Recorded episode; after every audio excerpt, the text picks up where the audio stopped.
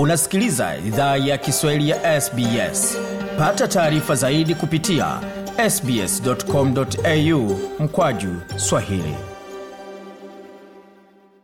na mwendelea kuisikia idhaa Kiswahili ya SBS ukiwa na migode migerano. Kwa sasa tuelekee moja kwa moja katika taarifa zinazoendelea kugonga vichwa vya habari pamoja na kusababisha matatizo makubwa, hususan katika mitambo ya usafiri, katika masuala ya familia mbalimbali mbali, jimboni New South Wales ambako mafuriko kwa mara nyingine yamesababisha matatizo makubwa sana na baadhi ya watu kuwa, kujipata katika hali ambapo inabidi wakimbie makazi yao kwa ajili ya usalama wao na maelfu ya watu wameamuriwa kuondoka wanakoishi wakati mvua nzito zinaendelea kulikabili jimbo la New South Wales, hali ambayo imefanya jimbo hilo likabiliane tena na mgogoro mkubwa wa mafuriko. Ofisi ya utabiri wa hali ya hewa imesema kwamba mvua nzito zinaweza sababisha mafuriko katika maeneo ya Illawarra, Blue Mountains na maeneo ya jiji la Sydney na katika sehemu za kanda la Hunter na wilaya za Central Coast. Mafuriko makubwa yamerejea tena jimboni South Wales ambako zaidi ya idadi ya watu elfu thelathini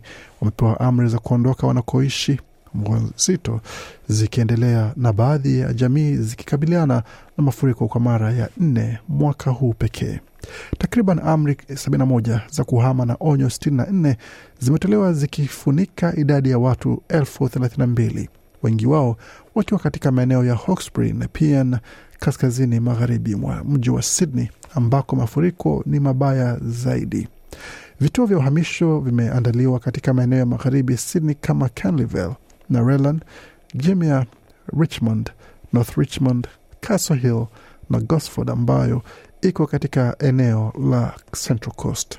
Jen Golding kutoka ofisi ya utabiri wa hewa amesema kwamba mvua imetabiriwa kuendelea kunyesha katika pwani ya New South Wales wiki nzima na And that just means that um, the catchments they're not drying out, and so any follow-up systems that we get um, over the next couple Bigol inasema kwamba hiyo ina maana maeneo ya kuteka maji hayakauki, na kwa hiyo mifumo yoyote ya kufuatia tutakayopata katika wiki chache zijazo, bado tuko katika msimu wa chini wa pwani ya mashariki.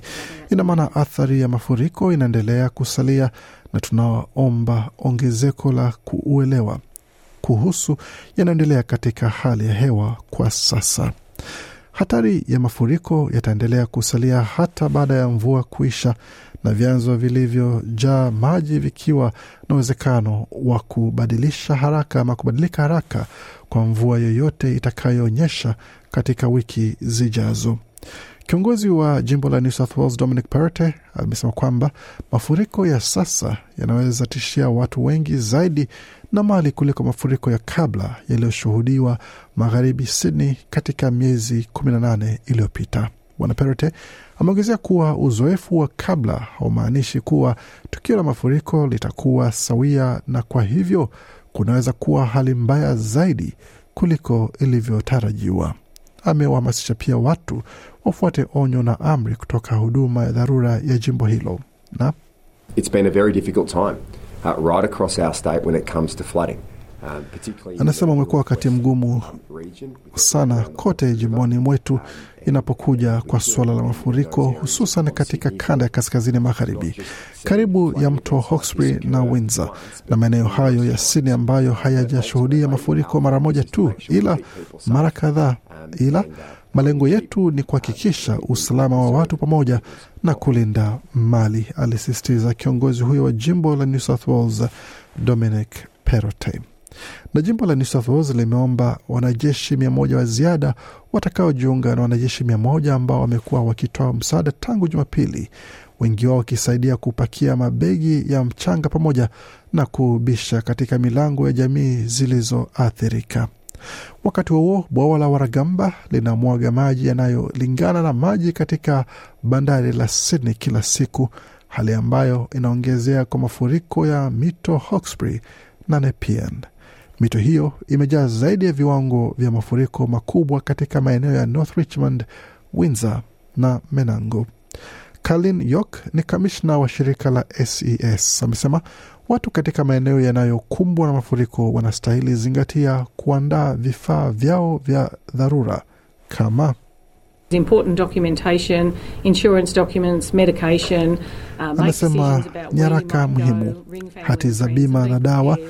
Fanya maamuzi kuhusu ambako ungependa enda. to simu familia na marafiki So na jiandae kama umepewa amri ya kuondoka, uwe tayari kuondoka. Kwa hiyo amri ya kuondoka hutolewa kwa sababu nyumba yako iko katika hatari ya kufurika. Tafadhali fuata maagizo hayo na tafadhali ondoka tutakapokuambia. Huenda on usione maji yanayokuzingira, ila ina maana mara nyingi kuwa barabara na njia za kupitia zitakuwa zimekatwa, alisisitiza Bi York alipokuwa akitoa onyo hilo kwa baadhi ya wakazi wa maeneo husika.